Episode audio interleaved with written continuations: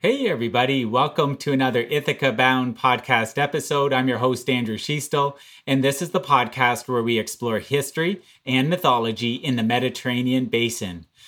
Today, I'm joined not with one guest, which has been typical protocol on the Ithaca Bound podcast, but today, two guests join the show for the first time. So, two times the fun. Dr. Mercedes Aguirre and Dr. Richard Buxton join the show to speak about the Cyclopes in Greek mythology. And this introduction, the recording of the introduction, is being created after the conversation with Doctors Aguirre and Buxton occurred. And if this conversation uh, affects you to any degree in the, the way that it affected me, this is going to be a, a dialogue that you will be thinking about on and off for the next several days, possibly more. Um, personally, it has helped uh, coalesce certain thoughts and ideas that I've I've had, and so this conversation is rich. It is dynamic. It's fun, uh, and it's also deep. Dr. Aguirre is honorary research fellow at the University of Bristol, based in the UK. She's also a scholar at the University of Complutense in Madrid, based in Spain. Dr. Buxton is a classical scholar specializing in the study of ancient Greek mythology and literature. He's also emeritus professor at the University of Bristol, based in the UK. Together, they're authors of the book Cyclops, The Myth and Its Cultural History, which was published by Oxford University Press. Welcome to the call, Mercedes and Richard. Thank you. Thank you. what happens in some episodes is when we get through the uh, main material of the given episode, I sometimes ask at the end, um, you, you know, why a guest is passionate about a certain topic or how they got on a certain topic, some some kind of question like that. I'm going to ask that type of question at the start of this episode instead. Um, how, why did you two decide to write a book together, and and how did you get on the topic of the Cyclopes? Okay, I'll go in first. Right. Well, we're both uh, experts in, in a sense on mythology. We like to think we are anyway, and we taught those in our home universities. Uh, I'd been teaching a course on Homer, specializing in the Odyssey, and also Euripides, who wrote a, a satyr play called The Cyclops, and Theocritus, who wrote a couple of odes about Polyphemus, the lovelorn Cyclops. So that was part of it. Mercedes has been working on the art, both antiquity uh, and some later retellings, reimaginings of the Cyclops uh, story. And we thought we'd like to, to pool our thoughts. But this crystallized at a particular place. Maybe Mercedes would like to tell you about where we were when, when the idea came to us. Well, we were in Paris. We were in the Jardin de Luxembourg, mm-hmm. uh, where there is a very spectacular image of uh, Polyphemus. Mm-hmm. And uh, that's where we started thinking more seriously about this uh, topic, this possibility of writing uh, something more seriously uh, on the on the on the Cyclops.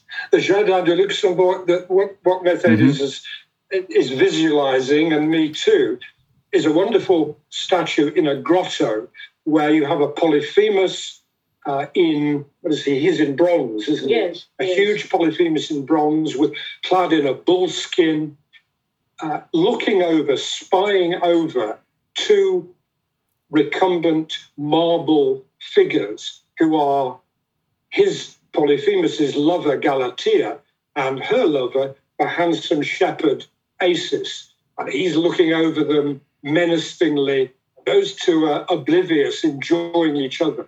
We thought, has anyone written mm. a comprehensive study of the Cyclopes since antiquity until our day? The statue we're talking about was produced in, uh, in the 1860s. And uh, the answer we came up with no, not at least in the way that we thought was useful. So that was 10 years ago. Mm. And uh, and then we started, and uh, it's been a long long, long work, uh, really. A long journey, but long journey, but worth it, we think. Yeah. And um, for for clarity, in case it's not obvious to uh, all the listeners uh, listening, so you guys you guys are a, a couple. You're married as well, right? Yeah. As well. As well. Yeah. As well. Yeah. Yeah. Un- unlike Polyphemus, who was who had the occasional liaison, but was terribly solitary. And so the trip, did you say it was Luxembourg or Paris when this sort of initial epiphany? Paris. Oh, in Paris. It was it was Paris. So was that were you there on scholarly duties at that time or was it just personal travel? Well, I don't remember exactly Mm. because we've been for for in holidays, but also Mhm. we've been there for for work. I think you had some meetings there with the link. And, Yeah. uh, I don't remember exactly now. We normally try and combine. I was about to say that. Pleasure Well, that's, Yeah. Well, that's true. why not? It was like yeah, like most trips in the Mediterranean, right? Yes, Yes, yes, absolutely. How can you travel in the Mediterranean without enjoying it? Yeah. All right. So the Cyclops. What what is a Cyclops? Me? Okay, right. What is a cyclops? Well, I think we can answer that in, in three ways at least. There were three different groups of cyclopes in antiquity. Uh, there were the master builders, people, men who, huge giants who constructed uh, typically city walls with massive blocks of masonry.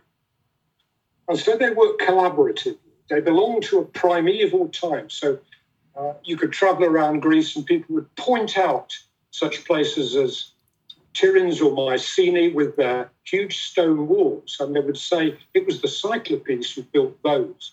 So that's one group.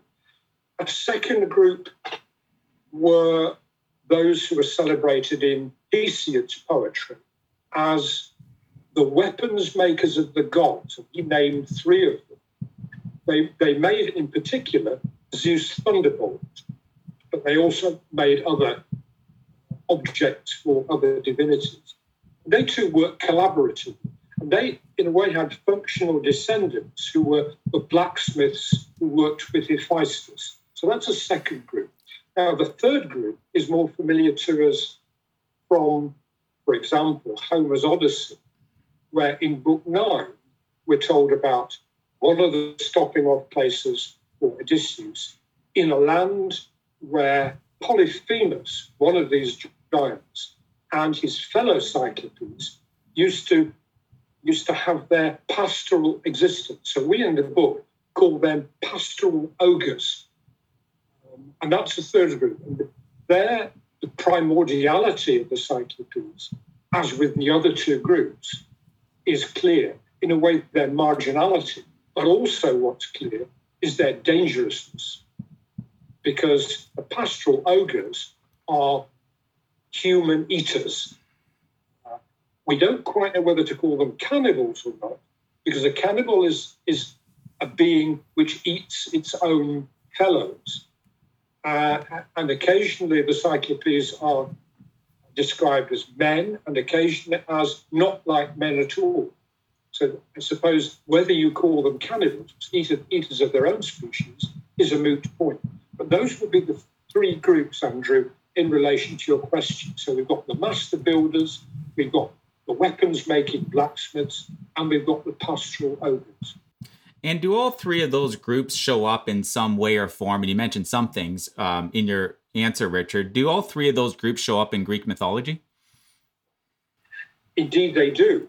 Um, the master builders are the least frequently mentioned, but occasionally we're told that X or Y invited them in to build some um, some walls or whatever it might be.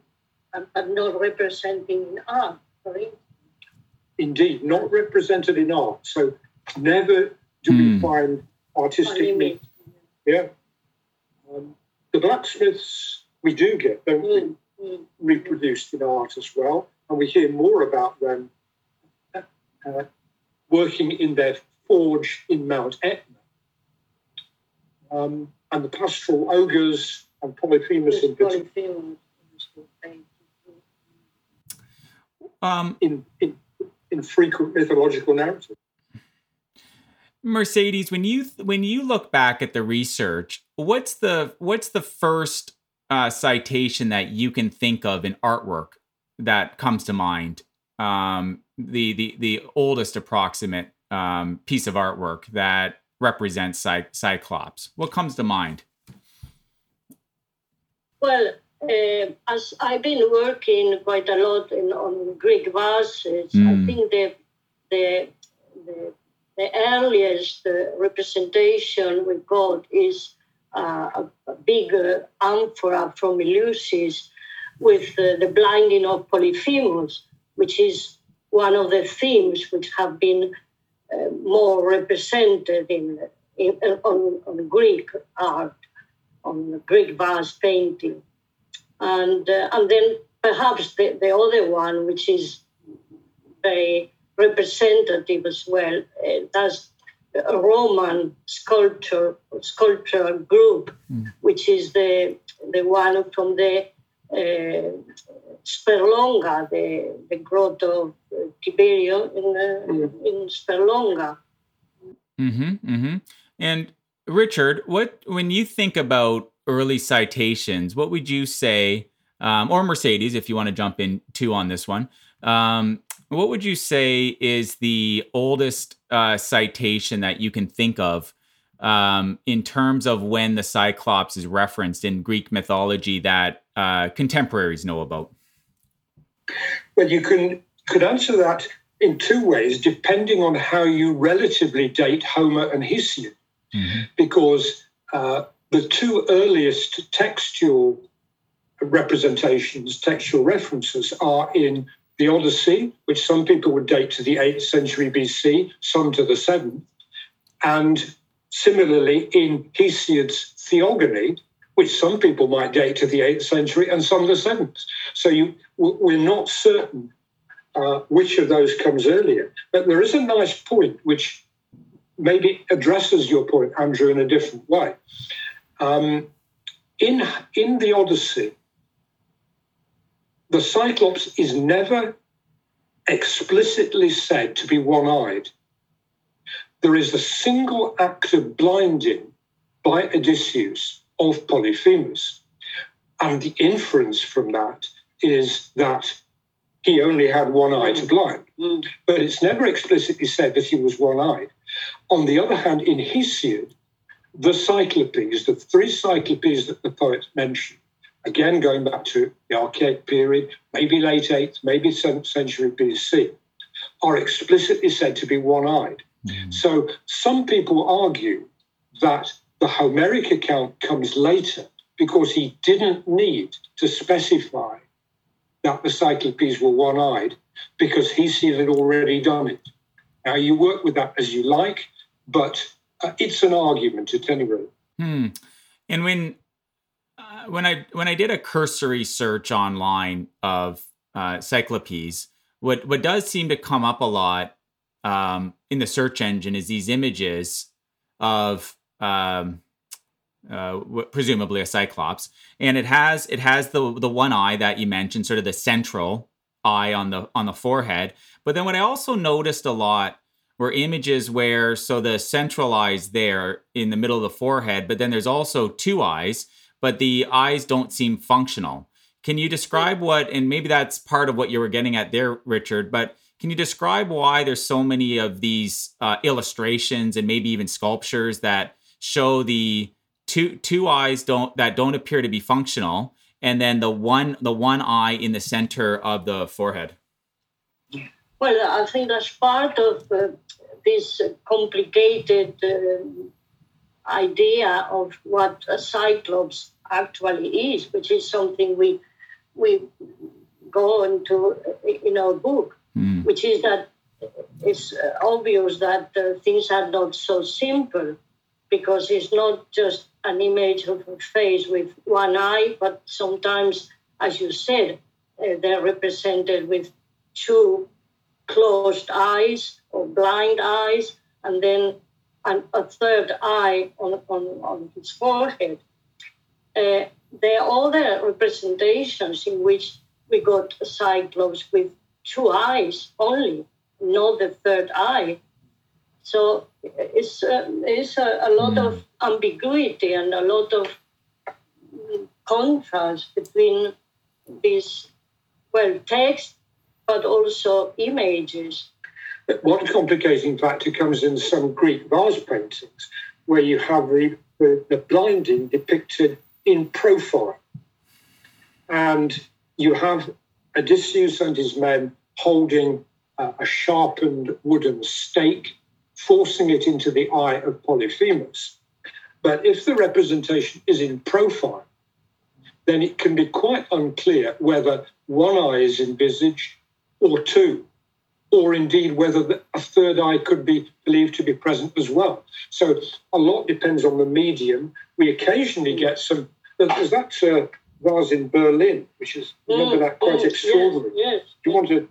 Yes, one which is the like no, no, as if he, there is an image in which he's got two eyes, normal, like any other normal human figure, and then uh, he's got a kind of representations of what some authors have seen as uh, a third eye, but on his chest mm. and on his breast.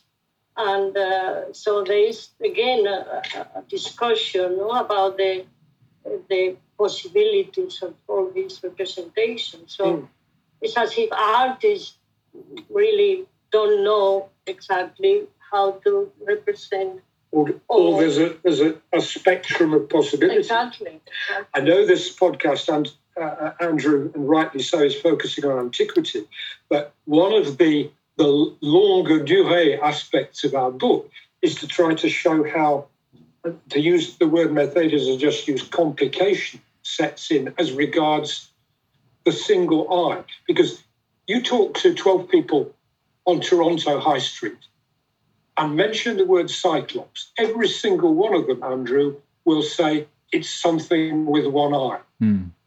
Now, in antiquity, that's by no means the case. You have variability, you have uh, two eyes, you have handsome individuals who are called a cyclops or polyphemus, and they've got they've got two eyes, no more, no less. You have three eyes, you have one eye. It's just gradually this perception has narrowed down and narrowed down so that in the present, a cyclops, as you find him in a video nasty, has got one eye only. He eats people and he's extremely cruel. That's what a cyclops is. But in antiquity, that's the picture we've been trying to create in the book. It was a much more complicated. What's uh, the etymology of the uh, word cyclops? Mm, this is going to be my bit again, Andrew. Sorry. Go with it. There's a variety of answers to that. In Hesiod, going back to him, 7th century maybe BC, the etymology explicitly given in the poem is circle eye, round eye. Because, as Hesiod says, he had an eye as big as a shield. So that's one aspect of it. Modern etymologists have not been content with that, and they've delve more deeply into the Indo-European possibilities. For, for instance, clopes, that clopes part, has been identified with the idea of thieving, uh, a robber. Uh, Kuklops has also been seen, Kuklos clopes, as an, uh, uh, as an uh, Indo-European etymology, taking us back to the idea of the theft of the circle of the sun. Uh, you've got about 10 different possibilities mm. set up by modern etymologists who are not doing the same thing as ancient, ancient etymologists were. And none of these modern etymological gambits has carried the field. In other words, there are several still in play.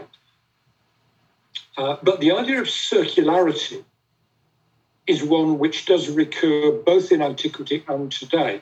And I think let's not throw out that Hesiodic version uh, before anything else. In antiquity, too, uh, there was an, uh, an, allegorist writing in the first and second centuries AD, who was Heraclitus, and he too stressed the cloak part, the theft part. And so the Cyclopes have been seen as cattle thieves. But the idea of the eye, the round eye, that's the single most um, pervasive etymology. And it comes up still today with the, the Cyclops, who is an official in the Ku Klux Klan. And you think of John Goodman in Oh Brother, Where Art You? Or Where Art Thou? Who is the Cyclops with a, a round single eye. Um, so this has a long history. Mm. And the word itself, Cyclops, it confidently is a derivative of a Greek word, then? My word, you're asking some absolutely superb questions. the answer to that would have to be no, mm. because some people chart the etymology in this way that there could have been uh, a pre Greek, possibly even related to Linear A, ancestor of the word Kuklos, which was misunderstood by the Greeks. The meaning of that hypothetical earlier word is not known. Uh, but Kuklos, um, just as in, uh, there are a number of uh, mythological figures who are believed to go back to that related to minor to uh, to linear A possibility, which have reduplications like Titans, Sisyphus, Kuklos would be one of those. So the scenario would be a possible scenario pre-Greek, uh, related to linear A, a word Kuklos, meaning unknown. The Greeks didn't know what it meant, but to them it sounded like round eye. They equated that figure with their um, one-eyed giant, which they might in part have inherited from folklore. So there's that, but but that is one strand, one possibility. Again, it hasn't carried the field. But the answer to your brilliant question would be there is that possibility that it may not be Greek, but it's only a possibility. Interesting. Okay, what? Oh, yeah, Mercedes, yeah. No, going back to the to this question and to art, the idea of the of the circle eye, but in fact, in art, the, the eye is not represented as circular. It's normally a, a, a normal eye, mm. oval eye. Mm. Mm. Again, that gives us different perspectives from the art to the text, because the text repeatedly come back to the image of the eye as a shield, the cyclopean eye as a shield, and that for a Greek typically is circular. I can I can uh, see as you're you're you're sharing these different considerations, um, how interesting and fascinating it must have been the last decade for you two to work on this project because it really it really is a puzzle when you're trying to piece together all of this material and theories, etc. Of course, yes. Well, it was fascinating. Uh, the, the, first division of the work we did was that uh, which are focused mainly on text, and I hmm. focused mm. mainly on on art. But then we we read most of the material, and we had plenty of interesting discussions and mm-hmm. learning a lot about a fascinating subject. Really. Hmm. Yeah, we uh, we became Cyclops bores. without doubt, but not boring to each other. We, we just, no. you know, from, from morning to night, and we still do it. We're still, we're still at it. Every, every every time you're going for dinner or, or a coffee with friends, you're talking about the Cyclopes, were you, over the last decade? we wouldn't have many friends right now. exactly. We just left with each other. For sure. Oh, I love it. Okay. Um, what is the what is the known physical size of uh, Cyclopes in Greek tradition, and does it change at all uh, that physical size based on uh, if if it was uh, a, one of the three uh, categories that you had outlined at the start of the uh, episode, Richard? So we are talking, or we're not talking. Uh, about the, the physical side. That's the physical side in particular you want. Exactly. Yeah, like how tall, how tall, approximate weight, etc. Yeah, again, good question. Good question. Right. One common factor is the use of the hands. The builders use their hands to put together these massive blocks of stone. The, the, the, uh, the blacksmiths, the weapons makers use their hands to hold the hammers that they beat out metal. And the cyclopes, typically Polyphemus, use their hands to eat with. He's sometimes described as a raw eater. He's sometimes described as a, a, chef, a chef from hell, a master chef from Hades, as Euripides describes him. But when he's described as a raw eater, he rips people apart with his hands. So that's one factor. Size, of course, uh, is another common factor to all three types, but more stressed um, say as regards the the uh, the builders? The builders. Well, because we assume that obviously if they're going to build those huge, they're going to use those huge blocks or whatever. They need they superhuman need to, strength. Exactly, they need to be superhuman and yeah. uh, huge in, in yeah. size. Strength, a common mm. factor too. Uh, and then the final um, problem is, of course, the monocularity, which is what we've been going on about repeatedly.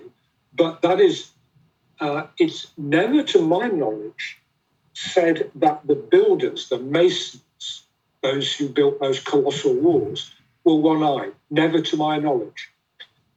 As regards the um, the blacksmiths, once again, occasionally, I mean, Mercedes knows this better than me, but occasionally you find images of them where they have uh, yeah, a, kind of a hint of a third eye, but usually they too are described as two eyed. Um, it's it's Polyphemus and his congeners, the, the pastoral ogres, who are more often described as uh, monocular.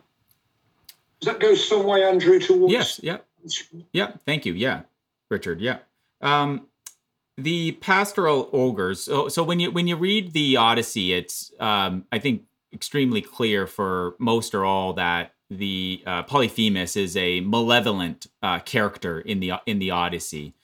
Um, you describe the other two types of um, uh, uh, cyclo- cyclopes, the master builders, the the weapon makers in that in that kind of description uh, to me that sounds what what what would be the disposition do you think in that case? Is that more benign? Is that benevolent or, or rather ambivalent? Uh, what do you think their disposition is in in those first two types of uh, roles in greek tradition? So by first two types we're talking the master builders and the the the weapon makers. And the weapon makers. Cooperative between themselves, cooperative with the people, with the people they're working with. Mm. Um, on the whole, they're not um, savage. There is one exception to that. There's always an exception, isn't there, in Greek mythology? And here's this one Callimachus, third century BC, Hellenistic poet, wrote a poem about Artemis, the goddess Artemis, going to the Cyclopes because she wanted uh, a bow and arrow. She was a precocious pre-teen and she wanted a bow and arrow making. So she went to the Cyclopes. And they were described as frightening characters. They were at work making a horse trough for Poseidon. So they were working for the gods, mm. with the gods, cooperative, collaborative, as we were saying just now. But they were hairy when they when they were at work. The nymphs were terrified by the noise. So there's an element of savagery there as well, but not to the extent that you find with the pastoral ogres and in particular Polyphemus. But I've got to pick you up, Andrew. Normally these questions have been so sharp, mm-hmm. but I'm going to pick you up on the word malevolent mm-hmm. because what had happened to Polyphemus? These guys just turned up, stolen his cheese, were fiddling around in his cave with the uh, the goats and the sheep that he looked after so meticulously. So they were defying the laws of hospitality. Okay, he overreacted because he ate six. he ate six of them raw, but still, he. Who was he? And the parentage. You haven't asked me about the parentage yet. We'll, we'll come back to that. But in the Odyssey, his parents were Poseidon. You can't get more august than that. And a sea nymph Thoosa. And once he'd been blinded, he prayed to Poseidon, saying, Look, sort these guys out. This, this isn't fair what they've done to me. And Poseidon heard him and he pursued Odysseus. So, in a great work like the Odyssey and an even greater work like the Iliad, you don't find just good and bad. You find infinite shades of grey. Are they mortal or immortal? Well, again, it's a question of uh, how to perceive all these actions, because uh, after all, uh, again, as Richard has mentioned already, uh, we're talking about the relationship with the gods, and that's also ambiguous because uh, when Odysseus, according to the laws, the Greek laws of hospitality, and as the, the god of hospitality, and it's uh, Polyphemus is against the law of hospitality, the Zeus law of hospitality. So that's that gives Odysseus a reason to to act uh, against Polyphemus. But on the other hand, as Richard said, uh, it can be the other way around, where Polyphemus is the son of a god mm. and uh, an important god, and uh, Odysseus just appeared there, and uh, Richard just said, know, he ate his cheese, and uh, so all this moral and immoral is, uh, is Greek mythology is, is quite a difficult separation. We could come back to the issue of parentage in, in, in response to your mm. question, because in Hesiod, mm. the Cyclopes are the children of Gaia and Uranos. Now, not all the children of Gaia and Uranos are gods, but most of them are. And nothing in Hesiod suggests that the Cyclopes too are not more, uh, are not immortal. But when it comes to Odyssey Book 9, we come back to the word complication again. Sometimes Polyphemus is described as an aner, which is a man. And there's another point in the same narrative, same book, book nine, we're told he wasn't like an aner who eats bread. He was something quite different. So, same book, same author, uh, contradiction in terms of how we answer your question. So there again, as regards the cyclopes, sometimes they present they're, they're marginal, and one of the marginalities is that between divinity, and humanity. That's why they're so interesting. They're monstrous, that makes them interesting. They're marginal, that makes them interesting. But the question, are they mortal or not, mm. that's a tricky one. A minor anecdote about the Cyclopes that we find picked up occasionally is that Apollo killed them with his arrows because they had made the thunderbolts with which Zeus had killed Apollo's son Asclepius. And Apollo killed them. Now, if you kill somebody, it implies they're mortal, but not always in that tradition. So, Greek mythology, there is no simple, single truth in Greek mythology. It's far too interesting for that. It's full of elaborate thought experiments. And the Cyclopes embody many of those thought experiments. And whether you and and you kindly push push back, I think in a healthy way, Richard, on the the term malevolent. When when reading the Odyssey from from a reader perspective, um, I I I I think m- most would say that um, they're they come across as a villain in the in the in the Odyssey. Do they? If you agree with that, um, then that brings to the next the next question. Do they do they show up as um, in the in the role as a villain in any other uh, narratives in Greek uh, tradition? Am I going to accept Andrew's point before we? Yeah, yeah. I framed it so you. I, I left it wide open at the start there, so you can you can yeah. yeah. Absolutely, you're, you're brilliant at this. Um, I wrote down on a bit of paper, but I pushed towards my fingers. Polyphemus Ram. Now, it's, it's such a wonderful, close relationship, yeah, it? absolutely. Yeah, but he can be so nice to an animal, you know, which today mm. we find that very touching, you know, when somebody has got looking at, you know, has got an animal and a kind of pet or, or is uh, affectionate mm. you know, towards uh, an animal. He, he's got his animal there in the cave and looks after them. But, Absolutely. but he's eating, but he's also eating the animals uh, live, it, it, isn't isn't he in in the in the narrative? Well, that's another animals. Or I'll leave that image in the in the Piazza Armerina. Absolutely, good point. Mm. Mercedes just mentioned Piazza Armerina, mm-hmm. middle of Sicily, great place to go, Mediterranean. All your all your auditors should be off there, Andrew, if they're not been already. Yeah. And there's a, a mosaic, floor mosaic, third, fourth century AD thing, with Polyphemus with the skin of an eviscerated ram draped over his knee. Now, that suggests, okay, he eats his animal. Not in Homer, no suggestion that he eats them, he looks after them, and they produce cheese. Cheese, and he eats the cheese. And he eats the cheese. Basically, yeah. And, and drinks the milk. Yeah, and drinks the milk. Yeah, but not the animal. But not the animal. Mm. So, malevolent, malevolent, well, um, can you think of any out and out malevolence in Polyphemus? Images, well, or everything related to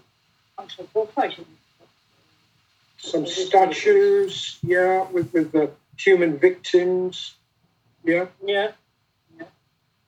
Nonnus, 5th century AD poet, um, Cyclopes, uh, 18 of them, if I remember, and given names, they fight alongside Dionysus in battle they're, they're strong, they're vigorous, they're virile. Um, but are they malevolent? It's, it's not so easy as that. Mm-hmm, mm-hmm. It's not so easy as that. You know, you can be monstrous, but you don't necessarily have to be evil. We're not dealing with, more generally, we're not dealing with a religious system in which there is a devil. The devil does not exist in pagan antiquity. So many kinds of action which involve violence and aggression. They don't have to be malevolent because, after all, the gods, Apollo kills people with his arrows and produces the plague and all that. You don't consider Apollo malevolent, not at that extent. Artemis, Artemis. and Apollo shoot the children of Niobe. Um, Zeus is thunder, thunderbolting people left, right, and centre. But again, is is that evil? Mm, it's not. The concept is not clear for, for Greek mythology for no. the for the gods, for instance. Does it does it depend on the tradition? So Dr. Uh, Joel uh, Christensen from Brandeis University was on the show um, a couple days ago. Uh, it, it published, um, so it had published on May May 30, 2021. We were chatting about Achilles, but um, he he used this phrase depending on the tradition that really stood out um, to me. We actually got into dialogue about depending on the tradition, and um, uh, one one of the things, um, paraphrasing a bit, obviously, but the the the Iliad that we know, as you guys know, is is is one of um, probably many versions that would have been told orally at at some point. So when we read the Odyssey, for instance, it's it's it's told a certain way, but could it depend on the tradition whether the the uh, cyclopes, uh, whether the cyclops or cyclopes plural is malevolent, or if the or if it's ambivalent, or if it's benign? Well, first of all, it depends what you mean by tradition.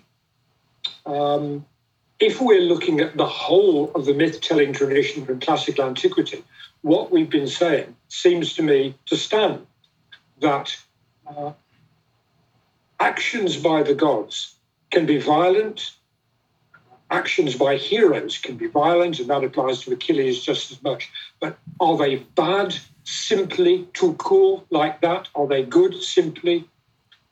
That's a much more difficult question to answer.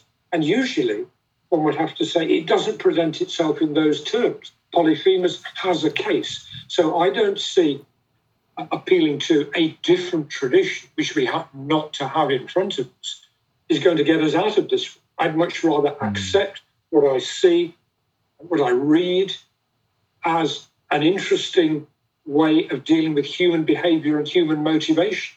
Come back to it. Shades of grey, not mm. black and white. Yeah, and maybe people will have to individually interpret that point for themselves then as they as they read into the different mythology. We're not going to disagree with that. okay. Um, so let's go to uh, gender and mating habits. What's known about Cyclopes is gender or genders and how they mate and reproduce?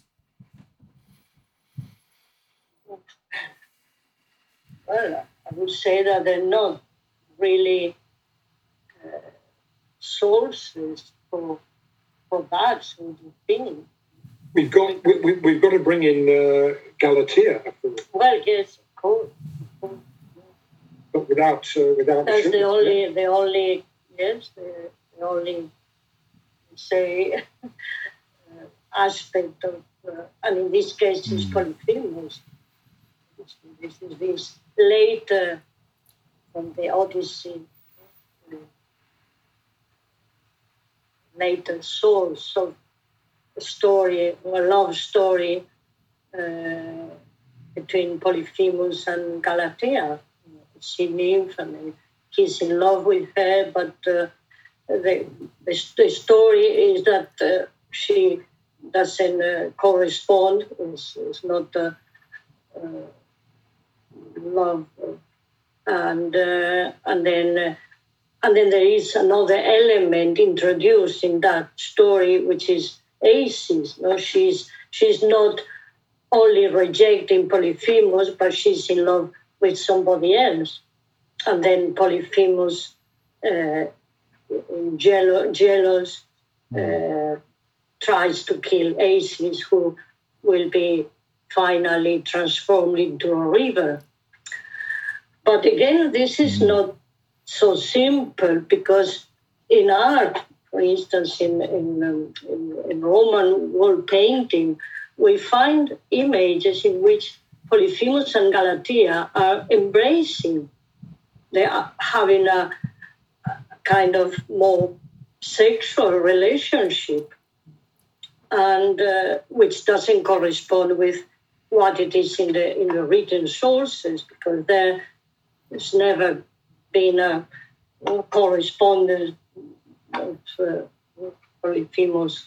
Love is not uh, accepted by Galatea. Mm. So even that story oh, is not it's not that easy, no, to, to, to make a okay, this is a story and everything corresponds to that story. We hear very little about um, gendered or sexual matters in relation, I thought nothing in relation to the builders. Um, similarly, in relation to the blacksmiths, very little at any rate, isn't that right? Um, so this is why Mercedes is talking about Polyphemus, because that's where virtually all the evidence comes. Uh, but it seems that they have families, but very little is made of it. Their social existence is monadic. Uh, they are individuals and not set within the context of family life. In Euripides' play, the Cyclops, a, satyr play, brings in sex quite often, uh, partly because the other Cyclopes never appear on stage. They're, they're just off stage. In a way, they're replaced by the satyrs, who are sex obsessed they have become, they just landed up on the territory where the Cyclopes live, which is Mount Etna, uh, and they've been made into the slaves of the Cyclops. And at one point, Silenos, who is the father of the Cyclopes, uh, is the father of the satyrs, excuse me, uh, is dragged off stage by Polyphemus into his cave. And it's quite clear because he describes Silenus as his little Ganymede. But the idea is that he's going to have sex with poor old Silenus, which Silenus is not looking forward to at all. Um, also, there are references in the same play to um, Polyphemus enjoying masturbation.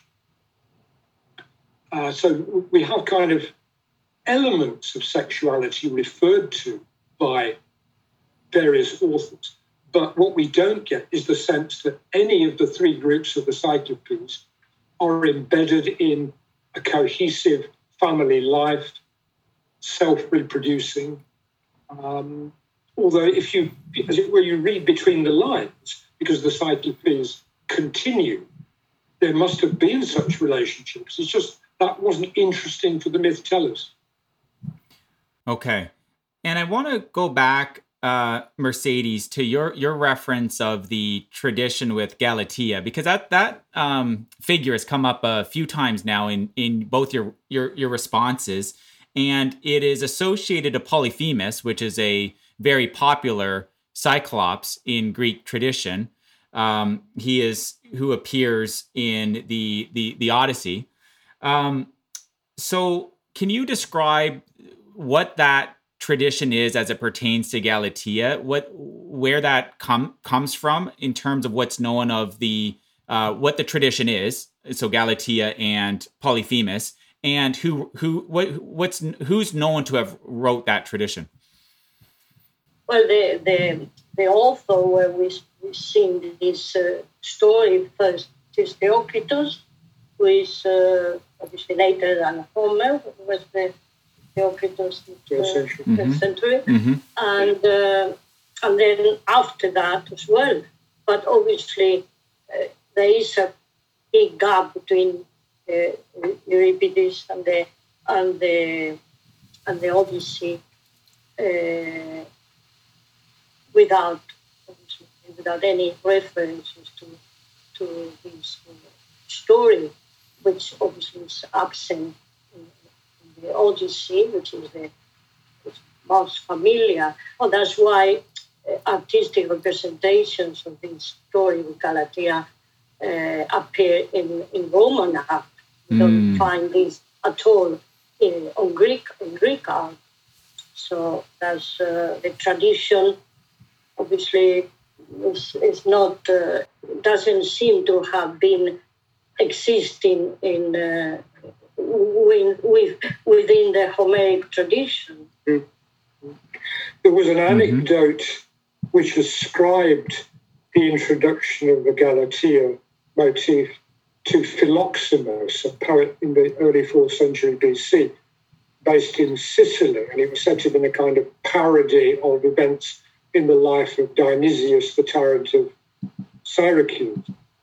But uh, if that's true, you know, it's one of these anecdotes that people tell about poets.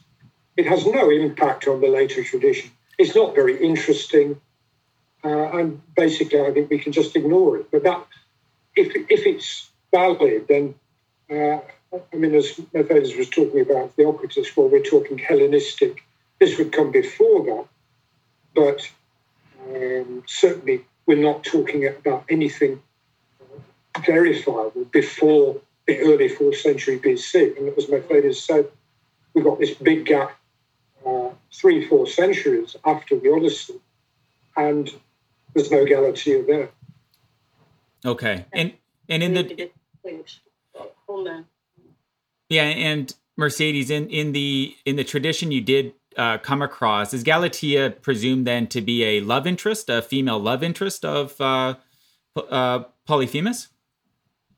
Well, in this tradition, the normal pattern is that Galatea is not interested uh, in Polyphemus, mm. although we find um, a reference in uh, is that in Lucian, where uh, she she's talking to uh, another nymph, and uh, and she said, "Oh well, I know that Polyphemus is is this and that, but at least I, I got a lover."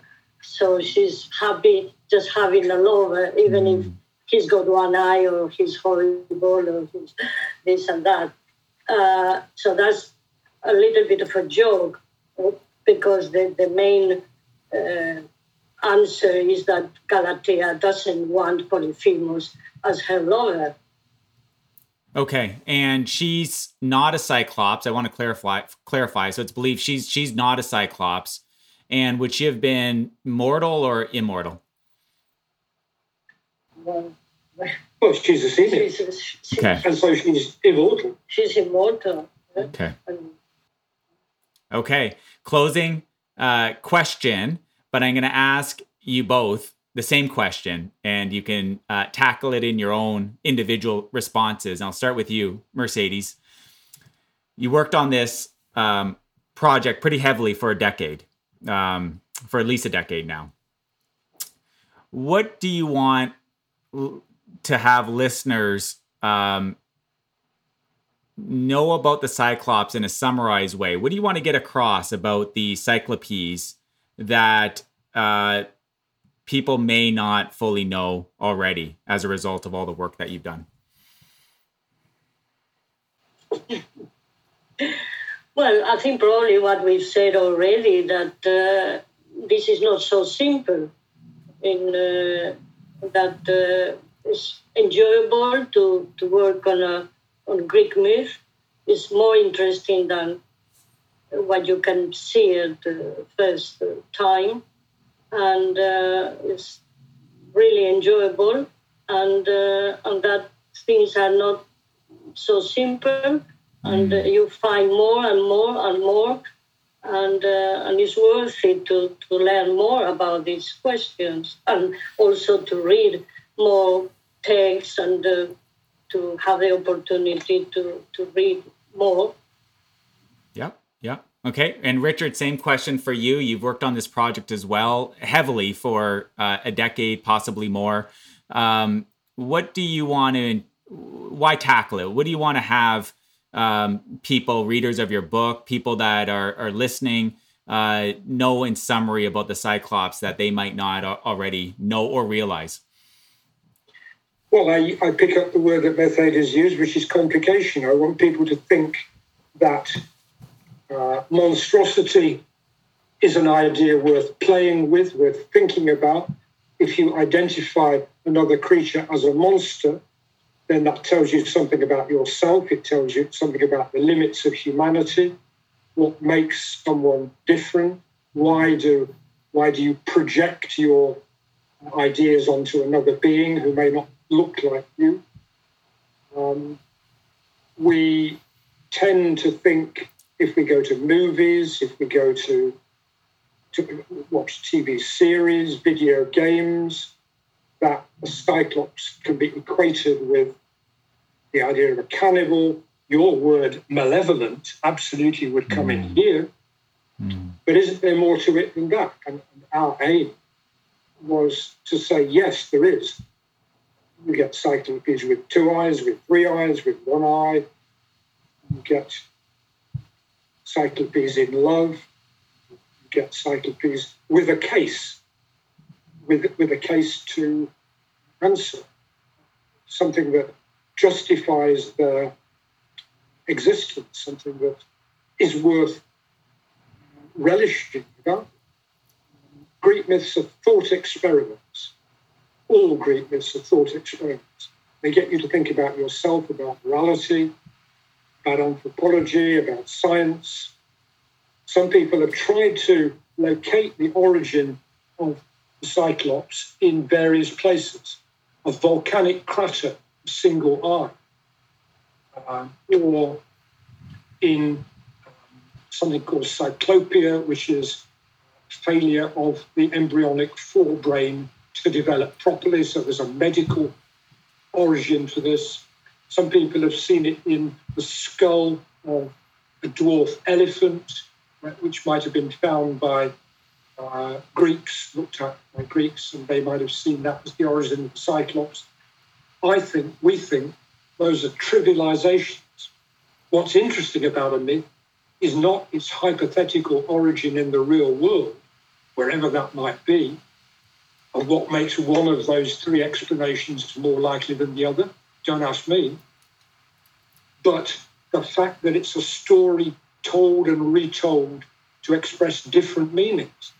That's why we got interested in the Cyclops. That's why your readers, your auditors should be interested too, we think. But that's only our view. Every reader is different. The Cyclops, more than meets the eye. If you knew how many talks we've given which end with that phrase, oh. you, you would feel really sick. it has been a true delight, Mercedes and Richard, uh, speaking with you today on this topic. Thank you for coming on the show. Thank you, Andrew. Lovely show. Thank you. Okay, everybody, if you want to read up more on this multi-dimensional topic, uh, Dr. Aguirre and Dr. Buxton wrote the monograph Cyclops, the Myth and Its Cultural History. I'll drop a link to it in the show notes on the ithacabound.com's associated subpage to this episode. Mercedes and Richard, and everybody listening, as always, wishing a marvelous journey. Bye for now. Hey again. If you enjoyed today's episode, please subscribe to the podcast, and I wish you a bountiful rest of your day. Bye for now.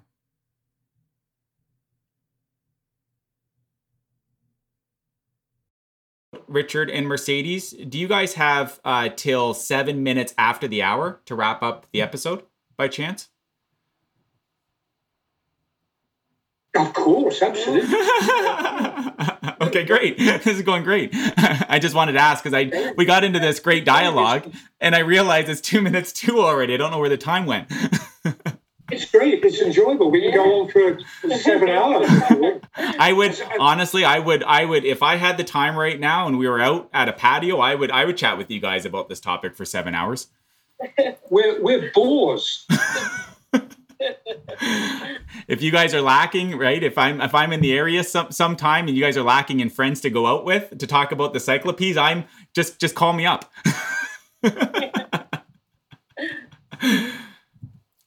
okay, uh, so let's go to uh, gender and mating habits. What's known about